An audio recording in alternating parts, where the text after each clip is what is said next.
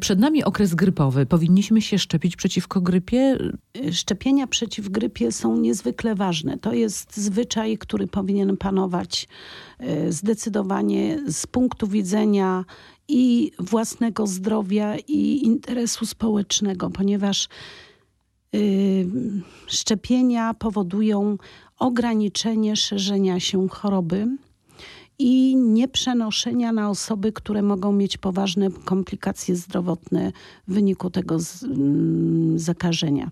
Wirus grypy jest przede wszystkim groźny, może y, każdy zachorować, ale jest przede wszystkim groźny dla małych dzieci, dla y, osób w podeszłym wieku i osób z przewlekłymi chorobami. W populacji mamy bardzo dużo takich osób. Te osoby są zagrożone nie tylko zachorowaniem, ale również powikłaniami. Najgroźniejsze to są kardiologiczne. Bardzo dobre mamy badania wykazujące z jednej strony, jakie konsekwencje mogą wynikać z zakażenia wirusem grypy, a z drugiej strony mamy również badania, które pokazują, że ta in- szczepienie jest ważne i skuteczne. Następna grupa, dla której szczególnie zakażenia są groźne, to kobiety ciężarne. I tutaj no muszę powiedzieć, że o ile bardzo źle wykonujemy szczepienia w populacji osób i zdrowych, i chorych. Bardzo to, źle to znaczy nie wykonujemy? Nie wykonujemy. Odsetek zaszczepionych osób jest niezwykle niski. Najniższy w Europie, jeśli chodzi no, no o Polskę. Może się boimy konsekwencji. To jest parę procent. No, dziwię się, że nie boimy się konsekwencji zachorowania, bo y, przy y, wzroście zachorowań mamy wzrost powikłań i zgony. Zgony nie zawsze, ponieważ powikłania kardiologiczne są bezpośrednią przyczyną zgonu, nie zawsze pod, w tym, przy rejestracji przyczyny zgonu mamy wykazaną grypę. Stąd bardzo ciężko jest wyciągnąć później, ile osób zmarło z powodu grypy, bo leczenie na intensywnej terapii i zgon na ogół jest w rozpoznaniu przyczyną zupełnie inną. Tymczasem czai się tam w ukryciu ten wirus. Od kiedy mamy testy i mamy potwierdzenia zachorowań, wzrasta liczba odnotowanych przypadków grypy, czyli jeżeli poszukamy w kolejnych latach rośnie, to nie znaczy, że wzrosła liczba zachorowań, to znaczy, że wzrosła liczba rozpoznań i potwierdzeń. Dokąd nie zobaczymy testu, nie mamy udowodnionego winowajcy, nie wierzymy w to, że jakiś wirus wywołał chorobę. Czy ten okres szczepienia przeciwko grypie to jak jest najlepszy? Wrzesień, już w tej chwili mamy dostępną szczepionkę. W związku z tym już teraz powinniśmy o tym pomyśleć. W społeczeństwach, które są dobrze zorganizowane, mają wysoki odsetek, bo niektóre kraje szczepią yy, populacji sześćdziesiąt do siedemdziesięciu procent osób. Są zorganizowane poszczególne takie fazy szczepienia. Naprzód szczepieni są ci, którzy są najbardziej zagrożeni i pracownicy ochrony zdrowia, żeby w ten sposób chronili swoich pacjentów i nie przenosili zakażenia. Później szczepieni są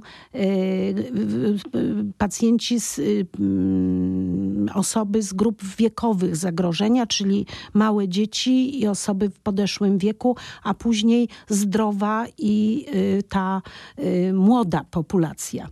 Czyli w ten sposób gospodaruje się racjonalnie szczepionką. Gdyby miała braknąć, to dla tych, dla których stanowi wirus grypy najmniejsze zagrożenie. Grupa, o której chciałam wspomnieć wcześniej, to są ciężarne. Ciąża jest wskazaniem, a nie przeciwwskazaniem do szczepienia.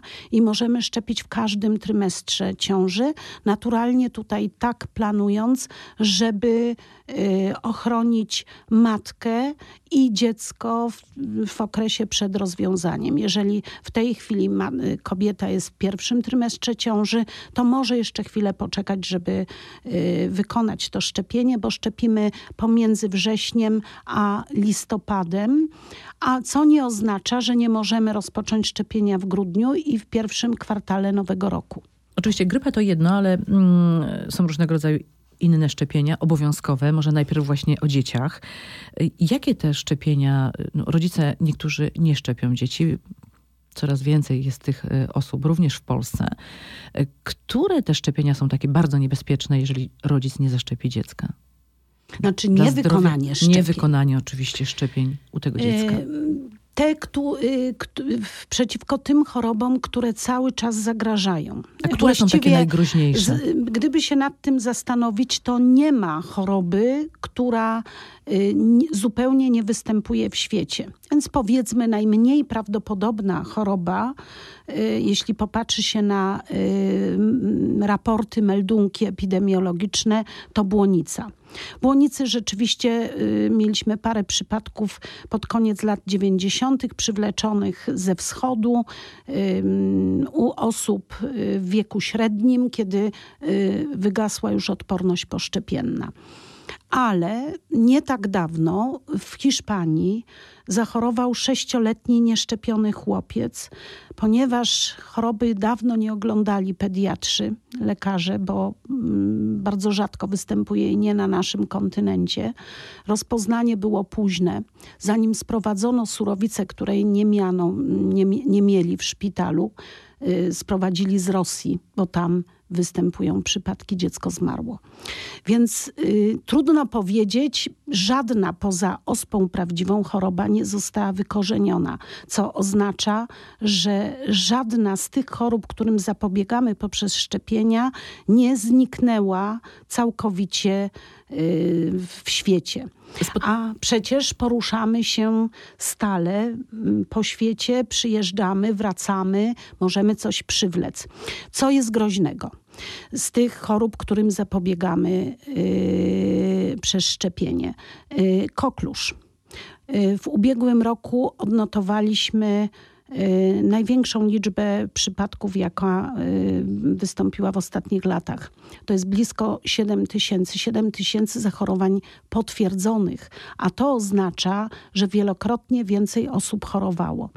Rejestrujemy koklusz u osób, gdzie choroba przebiega w sposób klasyczny, natomiast cały szereg przypadków jest yy, mało zamanifestowanych, ale osoby, które klinicznie mało się y, manifestują, czyli trudno jest rozpoznać. To jest tylko przewlekły kaszel, trwający powyżej dwóch tygodni, bez typowych objawów, które występują w y, klasycznym krztuścu.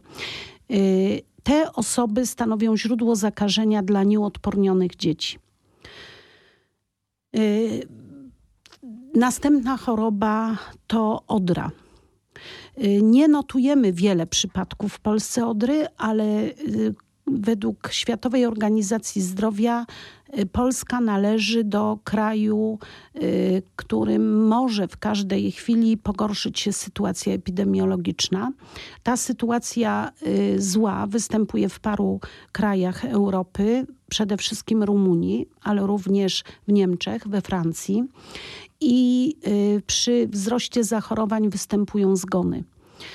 Przede wszystkim chorują osoby nieszczepione lub dzieci, które nie zostały, nie otrzymały drugiej dawki, czyli miały tylko jedną dawkę szczepionki przeciw odrze, śwince, różyczce. Spotyka się pani z rodzicami, z dziećmi. Czego rodzice się obawiają przy tych szczepieniach? Na pewno rozmawia pani z nimi na ten temat. No, można powiedzieć, że tu są rozmaite obawy od takich bardzo ogólnych i niezdefiniowanych do bardzo konkretnych obaw, y, jeśli chodzi o zdrowie dziecka i jeżeli chodzi o y, rodzaj szczepionki, skład szczepionki. A jest jakieś uzasadnienie tych obaw? Y, tak. Przede wszystkim szukanie źródeł informacji w internecie i tam już jak rodzice którzy nie są jeszcze dobrze zorientowani i przygotowani, ale nawet jeżeli posiadają jakąś elementarną wiedzę, no to tutaj zdobyte informacje wyciągnięte z internetu rzeczywiście powodują ich ogromne wątpliwości i zamęt, ponieważ nie są w stanie ocenić, która informacja jest prawdziwa i ma y, poparcie w badaniach naukowych. A o jakich zagrożeniach naukowych mówią konkretnie?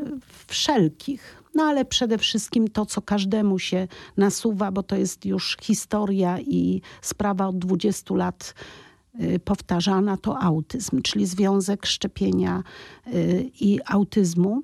To możemy przypomnieć, z czego to wynika? Y, tak. To jest historia już w tej chwili, mianowicie w dziewięćdziesiątym szóstym roku Lancet opublikował pracę angielskiego, brytyjskiego lekarza Wickwilda, który wykazał, że istnieje związek przyczynowy między szczepieniem przeciwko odrze świńce różyczce i występowaniem zapalenia jelit i autyzmu. Ta praca zbulwersowała opinię, spowodowała, że rozpoczęto wiele badań, badań na szeroką skalę w całym świecie, żeby rzeczywiście znaleźć, czy są takie związki. Wieloletnie badania spowodowały, że Światowa Organizacja Zdrowia ogłosiła, że na podstawie badań nie można ustalić związków przyczynowych szczepienia i autyzmu. Chodziło o odrę świnkę różyczkę, ale również badano inne y, szczepienia, inne szczepionki. Y, równocześnie sprawdzono wartość y, badań tego badań brytyjskiego, tego brytyjskiego lekarza. lekarza i okazało się, że nastąpiły fałszerstwa, które w rezultacie spowodowały wycofanie z Lancetu. To nie ma, to precedens i, i niespotykana sprawa.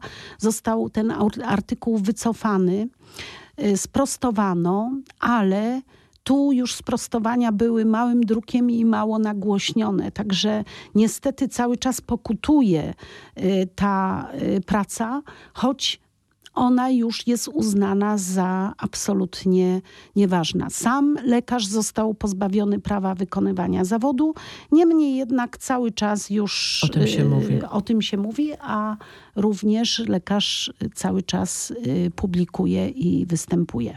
To może jeszcze na koniec, co ze szczepieniami dla dorosłych? Oprócz tej grypy, powinniśmy się jeszcze szczepić na jakieś inne choroby? Nie mówię o wyjazdach egzo- w egzotyczne kraje oczywiście, bo wtedy wiadomo, że musimy zaszczepić się przeciwko różnego rodzaju innym chorobom, ale są jeszcze jakieś szczepienia, które my dorośli powinniśmy wykonywać? Yy, tak. Właśnie wcześniej wymieniony krztusiec. Ponieważ jest Yy... zalecenie, żeby co dziesięć lat przypominać szczepienie przeciw tężcowi, bo przecież w różnych sytuacjach życiowych może dojść do zranienia i przy wygasaniu odporności może dojść do zachorowania.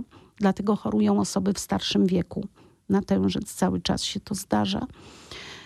To przy okazji można skorzystać ze szczepionki, która jest skojarzeniem szczepionki przeciw tężcowi, błonicy i krztuścowi. I w ten sposób... Czy to jest jedna szczepionka tak, wtedy? Błonica, tężec, krztusiec. Szczepionka, która w swoim składzie ma te właśnie komponenty i w ten sposób nie tylko przypomnieć,